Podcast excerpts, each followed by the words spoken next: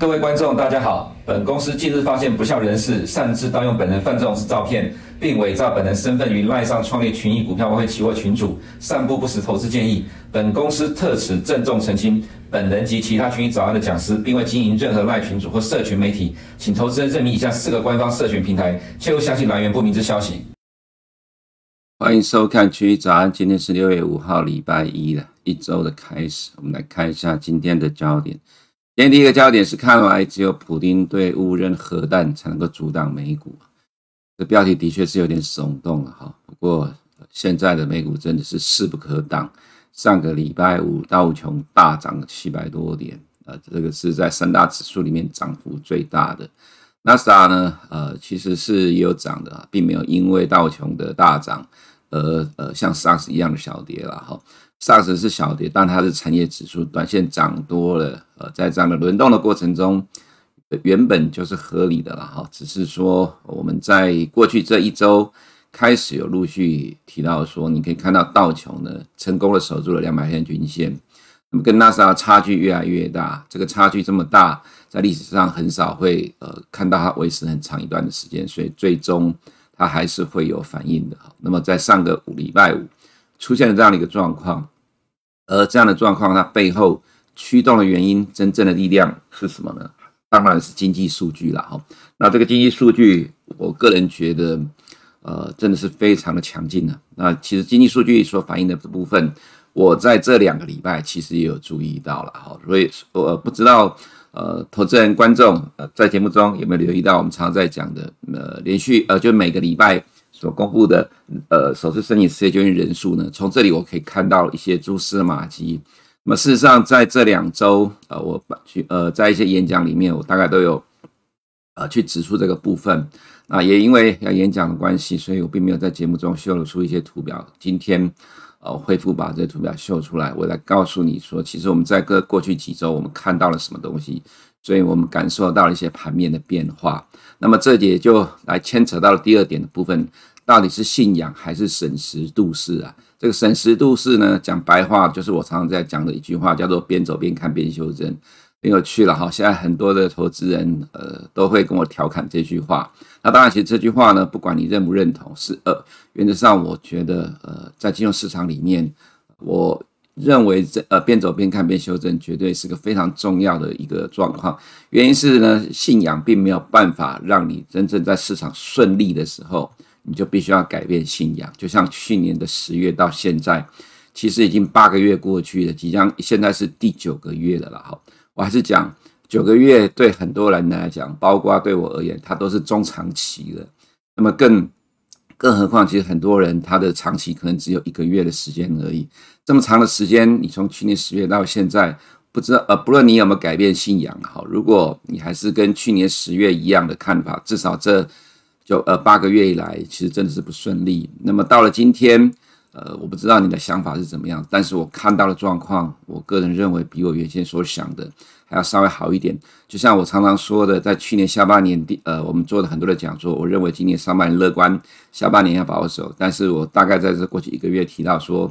现在看起来下半年保守呢，可能会稍微的往上调整一点，变得没有那么的保守了。但是我们在这过去的这两个礼拜看到了一些数据。呃，我们认为呃有一些变化，而这个变化使得我们对下半年呃看得更不那么的保守了。哦，讲话绕口，但是的确是有这样的一个状况，所以这也是我们今天礼拜一一周的开始所要讲的焦点。那么现在这个状况呢，看起来有什么利空能够阻挡美股的这样一个这么热络的情况呢？就是我讲的，除非大概只有这个情况吧。如果是真这个状况发生的话，第一个状况发生，那么才有可能。阻挡全球股市的上涨，而让它下解脱结束这一波从去年十月以来的上涨了哈。来看一下今呃今天的状况，这个这个是上个礼拜礼拜五盘中了哈。有趣的情况，有一个朋友呢在问我说，我在昨天呃礼拜五的早上，美国参议院也投票通过了美国的债务上限法案。那这个状况呢，有没有变成利多出尽呢？其实这个是在台湾投资人很常会有的逻辑，不管来看台湾。或者是看美股的，大家都常常常常会用这样的角度来评估未来可能发展。这也没有办法，因为在台湾呢，哈，其实太多的人喜欢反向的操作。那这反向操作变成是一个常态，因为大家都呃被盘修理怕了，所以你不反向操作的话，其实很容易受到伤害，或者是跟呃没有赚到该赚的这样的一个情况。所以在上个礼拜五盘中呢，有朋友在问我说，美国通过了参议院通过了债务上限，会造成美股的利多出尽？我说应该不会，美国人不会这样玩的哈，因为我们长期在观察美国市场，的确就是这个状况。那么在上个礼拜五呢，啊，对不起，在凌晨呃，在这个周末六日呢，拜登签署了。这个调高债务上限的法案，但是其实在美国时间礼拜五已经喷出大涨了。这个喷出大涨是道琼，并不是其他的科技股，它在反映的是其他的逻辑的部分。我们先看一下整个大方向了哈，市场预估的未来十二个月 CPI 的趋势，这个 current 呢指的是现在呃，在这个呃下个礼拜二即将公布的美国五月 CPI 的数据啊，市场预估是四点一，那么这是从呃。Trading Inflation Swap 所看到的数据预期是四点零，未来十二个月美国 CPI 是一路的降到呃二点一左右了哈。我还是这样说哈，其实在在美国金融市场，这个是一个非常发达的市场，已经超过一百年了，有各式各样的金融工具在呃预测未来的经济数据的发展趋势。这其实是现在多方的共识了，所以多方根据的这样的一个预估趋势去预期的未来的 Fed 会降息这样的一个长期趋势，使得多头有恃无恐，呃，敢敢持续的进场。我看一下 Bloomberg 上面所调查的预估的数据，对于五月的 CPI 市场预期是四点一，前期四点九；五月的核心 CPI 预期是五点二，前期是五点五。其实都有呃不小的降幅了哈，那么我你再看一下六月的预估 CPI 会降到了二点九七，那这个原因是因为去年的高点在六月的九点一，所以呃因为机器的因素会使得六月的 CPI 大幅度的下滑，虽然 CPI 呃 PCE 下滑幅度没有 CPI 这么大，但是因为这个在每个月的中间公布，PCE 在月底公布，其实这对美国投资人他们会直接去反映 CPI 大幅下滑的状况。未来即使 PCE 下滑幅度比不上 CPI，但是长期趋势哦，两个是一致的了哈，只是稍微还有点差别，这差距可能就差差距大概一个 percent 左右。那么这个状况呢，就使得美国投资呢多头有恃无恐，这是一个中长期的趋势反应。第一个部分，在我们看到上周五带动美股大涨的关键，就是非农业就业人口数据哦。预期十九点五万人，实际是三十三点九万人。更重要的是，前期四月有二十五点三万人，大幅上修至二十九点四万人，增加了四点一万人。那么三月上修多增了五点二万人。为什么这里重要？这是四月的数据跟三月的数据，一月、二月的数据都是远高于市场预预期的。可是，在隔一个月公布新的数据之后呢，前一个月的数据是大幅度的修正。所以你看到呢，这里是呃五月跟四月的是五月跟四月的数据，那么这个数据呢是逐渐呃逐月的上上呃上增的情况，这代表的是现在的美国的就业情况非常的火热。那有人说看到失业率增加呃增加到了三点七，较原来三点四增加零点三个 percent，代表美国的失业呃这个就业状况正在恶化。我不认为这样的情况啦，因为这代表是。更多的人回到社会上来找工作，这扩大了失业率的分母，所以自然会使得失业率的上升。原则上，你还是要看非农业就业人口数据，而且这个数据来到三十万人之上，代表了更多的人回来这个社会找工作，而要找工作的人也都找到工作了，所以才会出现了这么亮丽的非农业就业人口数据。而这个三点七的失业率呢，不需要担心，因为。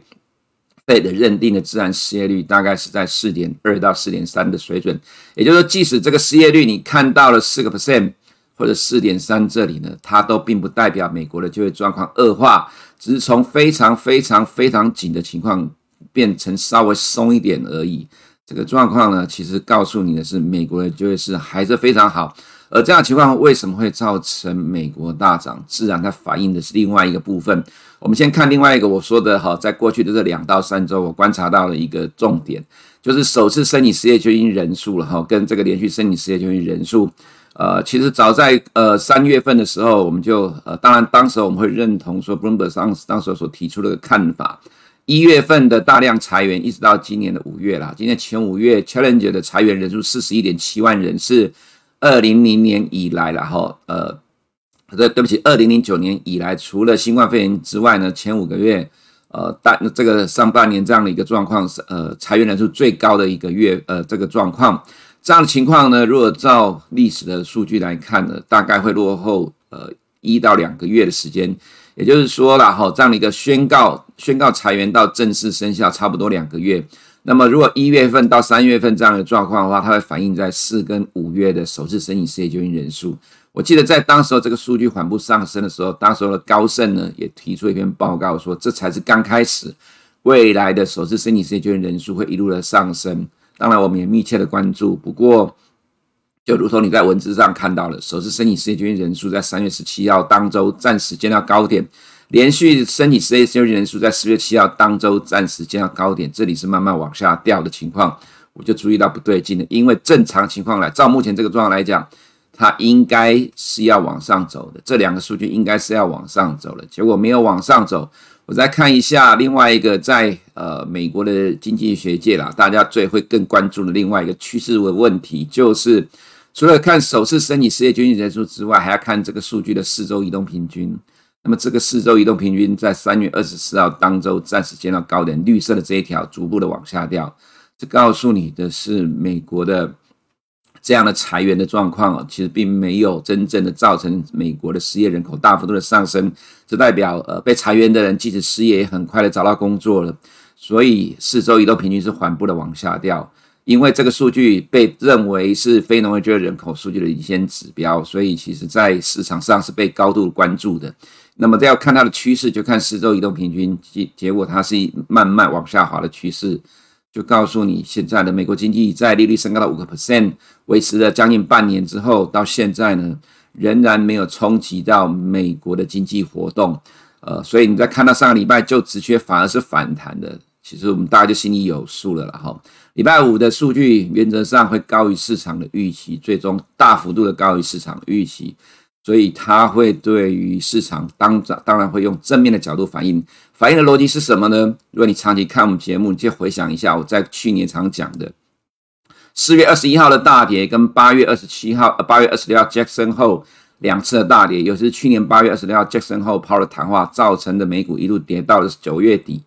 它提前反映二零二三年美国经济会衰退的预期。我常常跟投资人讲说，美国今年的经济衰退预期已经反映在去年九月的崩盘了，但很多人不以为然。你再回想一下这样的状况，为什么美国市场会从去年十月谈到现在？我再给你看一些数据吧。哈，这是美国这个劳工部公布的就业扩散指标，大概有超过六十点二的企业现在持续的在增加人，呃，增加人力。那这代表是这一波下滑之后开始在反弹的。美国企业。状况真的还蛮好的，利率高，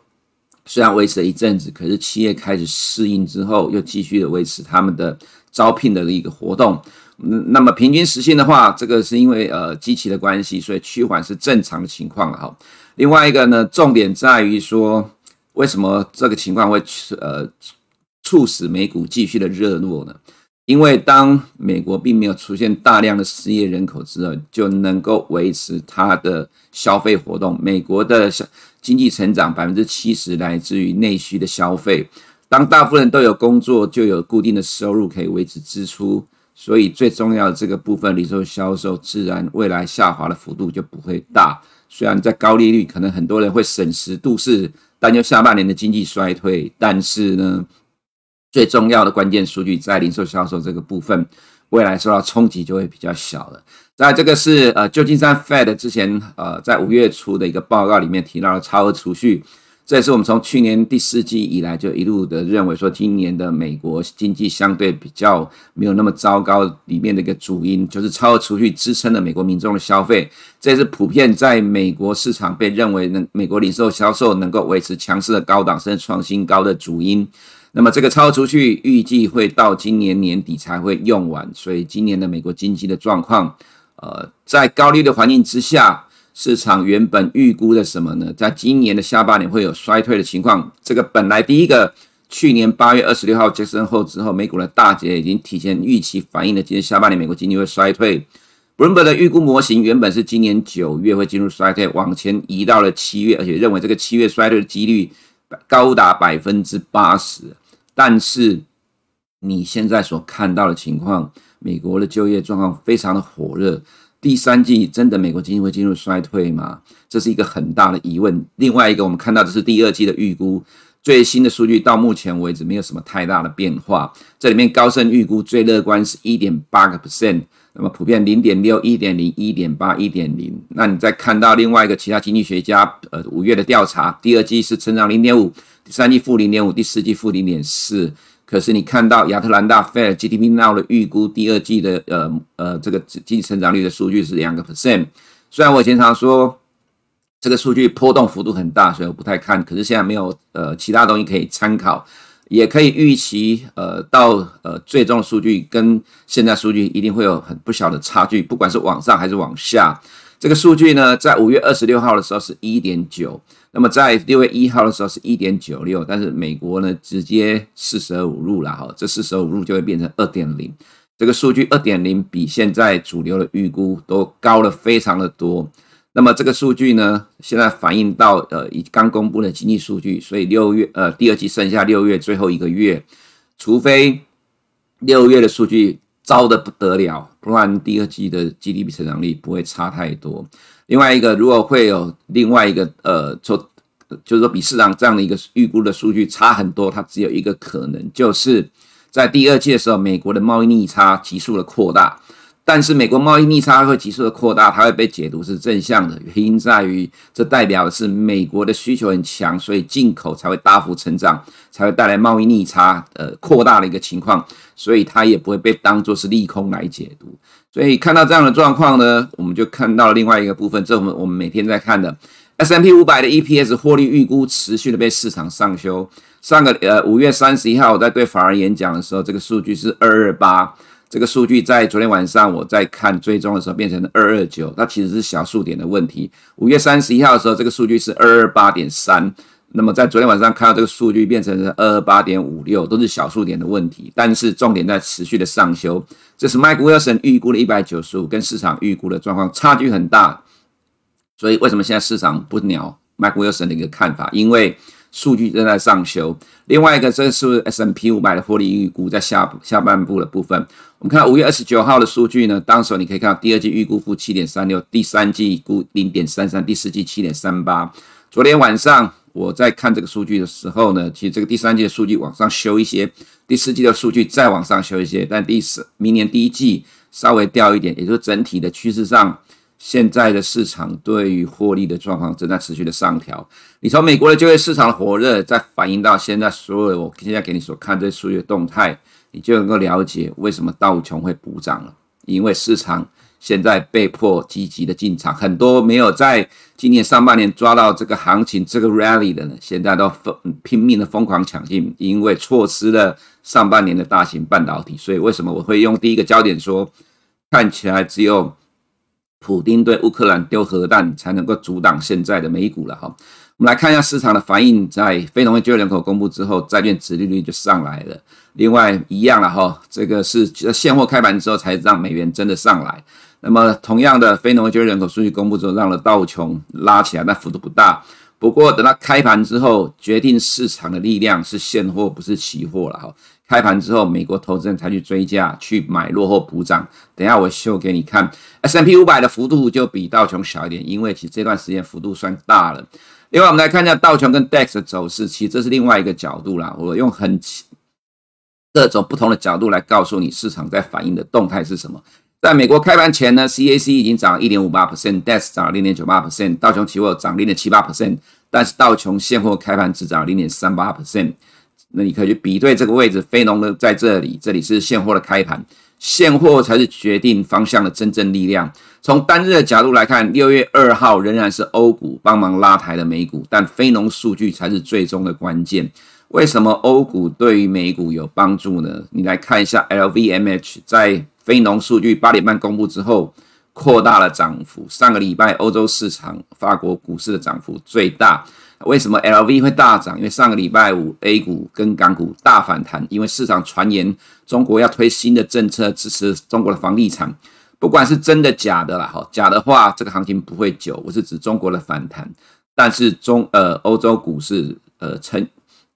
在过去的这两个礼拜，成也 A 股，败也 A 股，中国股市的重挫也让呃欧洲股市下来，那么强力反弹也带动 LV，带动法国的大涨。啊，这是 LV 的股价了，你可以看到这个过程，就是我们刚才所讲的情况。所以 CAC 上个礼拜五大涨一点八七 percent，自然道琼就变成这样情况。这句话我在上周就提到了，跟纳斯达的差距过大，终于补涨了。好，那个状况呢出现了。我常常在说，这三个指数方向不会偏离太久，这次真的很久了。那么终于出现了这个状况，你可以看到 S M P 五百这条蓝色的线是华尔街关注的关注的问题。那么在上周五大涨了一点四五个 percent，大型科技的稳盘加上道琼的补涨，S M P 五百看起来现在会有很多人要追价了。另外，你看到是 S M P 五百的空单创了历史新高，我看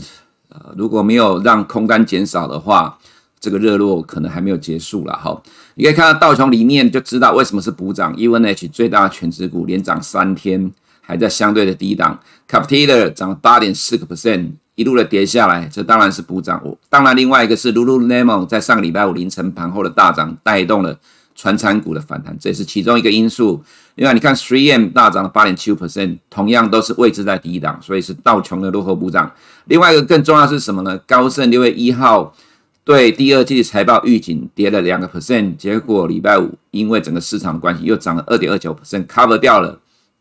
这个状况告诉你，市场对于现在财报利空也不太在乎了。同样的高呃，J P Morgan 也是一样情况。这里时间不多，不再赘述了。所以你看到美国大型银行股指数涨了三点七五 percent，没有受到 J P Morgan 跟高盛的影响。另外的呃，Pack West 也涨十四点一四 percent，地区性的银行也大涨五点五 percent，没有受到影响。更重要，另外一个是呢，呃，一直是很弱势看衰的 Russell 两千小型股大涨三点五六 percent。这个也叫落后补涨，所以为什么我们第一个焦点用这样来形容现在的动态？它告诉你反映的是现在美国的经济，在去年大家认为今年有机会衰退，结果今年下半年不见得会衰退的情况之下，资金正在疯狂抢进，这反映的就是这样情况。这个呢，投资人自己看，这个礼拜只有 Loretta Mester 的谈话，那么六月二十二，Powell 在美国参议院有半年度的货币政策报告了哈，这礼拜的经济数据，呃。礼拜四的时候是申请失业救济人数很重要，如果它还是持续的维持在相对的低档，那么对于美国投资人来讲，他会认为美国经济是乐观的了哈。那么 OS 的部分，呃六六月维持不变，但是七月生意码的状况仍然是市场主流预期，但年底的降息在减缓的，所以市场认为六月还是维持不变，因为两个 Fed 重要的呃三个重要的 Fed 官员 Powell、John Williams 跟 Philip Jefferson 都认为六月要暂停升息。所以并没有改变，上礼拜五的非农没有改变六月暂停不动的一个预期哈。那么其他的话，债券殖利率就会反弹了，因为没非农就业数据的关系，这投资人你就自己看了，这是正常的反应。那么再来，呃，人民币就小幅的呃下跌了哈，这个状况小幅的反弹了，但是美元强势，人民币反弹空间有限哈。那么美元在上个礼拜五还是反弹的是零点四四个 percent，这个状况就是回到了微笑曲线理论，美国的经济比欧洲强。那么看起来，美国还有继续升息的空间，所以这个状况，呃，使得现在的美元也不会在短期之内结束这一波的反弹。那有人会说，这个状况为什么升息美股不会跌？你可以回想一下，在历史上有另外一个时期，就是一九九四年，叫两千年，美国的维持高利率很长一段时间，结果美国股市一路的上涨。去注意一下这个状况吧。就时间不多，不再解释了哈。那欧洲的股市的部分呢，就是刚刚前面所提到的，因为 A 股强烈的反弹，带动欧股的呃大涨，连续两天的大涨反弹。那么这个状况其实也有跟受到美股的影响了哈。美国的部分就是道琼跟纳斯达差距过大，促使资金转向道琼追落后补涨，但大型科技股仍然持稳，没有资金排挤的效应。这是纳斯达呃，直率上涨，指数也涨，直率跌，指数也是涨。Apple 呢？最大的权值股，在这种情况之下，上周依然上周五依然持稳。当然，因为它也是道琼成分股，Microsoft 也是道琼成分股，所以他们也跟着动了。Amazon 这也比较像补涨，Tesla 呢位阶低也算补涨。NVIDIA 在这种情况之下没有受到太明显的一个冲击了哈，这只是短线的震荡。即使 Rothschild 呃有卖出，我个人觉得 AI 的趋势，其实很多专家、科技业专家都会知道，这绝对是一个长期的趋势，不是像元宇宙。这里再讲一下，虽然大家都关注 Apple 要推出的 WWDC 里面推出 MR，可是我认为啦，你要带一个很重设备在你的头上才能够体验的这样一个新的科技，它不会形成趋势的，因毕竟这很麻烦，违反人性啊，违反自然啊，你要带一个重的设备才能够体验这些所谓的新的科技。绝对不会成为你的生活必须。这个就像呃当年的三 D，大家觉得会是趋势，最后结果最终不了了之。MR 跟 AR 头盔搞到现在，元宇宙喊到现在，为什么呃很多的公司到最后都放弃了？因为知道这不是呃真正能够成为人人呃人类的必生活必需品，它只是娱乐的一项工具而已，而且又贵。这个状况之下，就自然不太可能会成为趋势跟主轴，但是 AI 却能够改变人类的生活，呃，帮助企业节省营运成本，这才是最重要的关键了哈。那么再来，我们看到呃其他市场的部分，外在亚洲的动态，上礼拜五为什么港股 A 股会突然的大涨？据知情人士透露，现行政策未能维持。呃，陷入困境，行业反弹之后，中国正在制定一篮子新措施来支持房地产市场，激励六月二号的港股跟 A 股大涨。我个人觉得，因为到目前为止，官方并没有证实这到底是传闻还是真心要拉抬房地产。如果再一次只是特地的人放假消息，我个人觉得不会维持太久，反弹终将徒劳而无功。传出国务院要求延续延续优化新能源汽车车辆购置税减免政策，这个看看吧。你可以看到呢，在上个礼拜五了哈，布伦伯中资地产股指数涨了六点三六 percent。我每一次框起来的地方，都是每一次市场传出来中国官方要支撑房地产，对，爽了一下之后就一路的破底。这一次会不会再一次的又是假消息呢？我们就看看吧。反正有这种状况太多次了，我不会呃太热心、太热衷于这样的一个传言了哈。那么当然，上个礼拜五是因为呃六月二号的凌晨 ADR 大涨，所以香港科技股有动。那么今天，呃上礼拜五的收盘 ADR 小涨，继续涨，所以今天亚洲市场都继续跟着美股的反弹了。那么上个礼拜五因为支撑房地产传言，外资也大买了八十五点三亿，能不能持续，就看这个政策到底是真的还是假的。短线上还会再暂时跟着市场热络一下。那么回到台股的部分呢，换道琼喷了怎么办？看着办吧。反正我常常在讲的，台股其实没有自己的方向。台湾第一季的 GDP 成长率负两个 percent 多，你去看拜访公司的话，其实现在基本上都没有什么正面的利多。所以，呃，所有的券商报告在喊进股票都用二零二四的预预估 EPS 来喊进，这本来就是呃常态，因为今年基本面呃真的是无法撑得住股价，但是欧美股市又在涨。那你没有办法要买进，只好找明年的 EPS，而且一定要估比今年成长才能够买得进去。这本来就是常态。你只要了解金融市场是怎么玩的，自然就能够了然于胸，不会觉得这个是荒谬的，因为这真的是发生过很多次了。你如果要在市场里面，参与的话，你只能跟着市场走，所以我才才会用第二个焦点说，信仰还是审时度势。你可以维持你的信仰，从去年十月到现在，那么你就会觉得比较顺利。但是如果你能够边走边看边修正，去感受到，就像我们刚前面花了一堆时间告诉你的，我们观察到的美国的经济的状况比原先市场预估还要来得更好。强升级之下，大家认为今年美国经济会衰退，所以在去年连续两波的重挫大跌，四月二十一号跟八月二十六号。结果现在却发觉，美国经济今年可能不见得会衰退。那你现在看到了，美国的券商正在陆陆续续的调高美国的企业获利。我相信未来这个调高企业获利状况还会持续下去。所以为什么美国市场会这么热络？原因就在这里。可是大部分台湾投资人看不懂、看不到，所以你会觉得看不爽。那当然也有很多美国投资人是看不爽的，所以 S&P 五百的空单才会创了历史新高。但是你只要能够找到关键。自然就能够看得清楚为什么市场这么强势。以上是我们今天群益早内容，我们明天见。如果你不想错过最新市场动态，记得开启小铃铛并按下订阅。此外，我们在脸书、YouTube 以及 Podcast 都有丰富的影片内容，千万不要错过。每日全球财经事件深度解说，尽在群益与你分享。进杀出，一直找不到好策略。市场讯息过多，难以判断谁对谁错。别担心，找期货老爹就对了。期货老爹二十年交易策略大公开，独创陷阱分析法，带你逆向解读盘势，故事化说明财经事件，初学也能火速上手。每天九点开盘前，提供期货老爹晨间解盘与具买卖点位的交易策略。只要十五分钟，一杯咖啡的时间，每天快了一步，抢夺先机。你还在等什么？做对行情才能交易获利。每月只要三百元，让期货老爹在交易之路陪伴着您。机会不等人，马上订阅期货老爹独家策略，请联络您的专属营业员或上群益 IB 网。不管是金融股还是科技股，最近股利率通通放榜啦！今天要教你这样才能领息，千万不要错过。在每年的五月二十前，所有的企业都会公告今年发放的现金股利。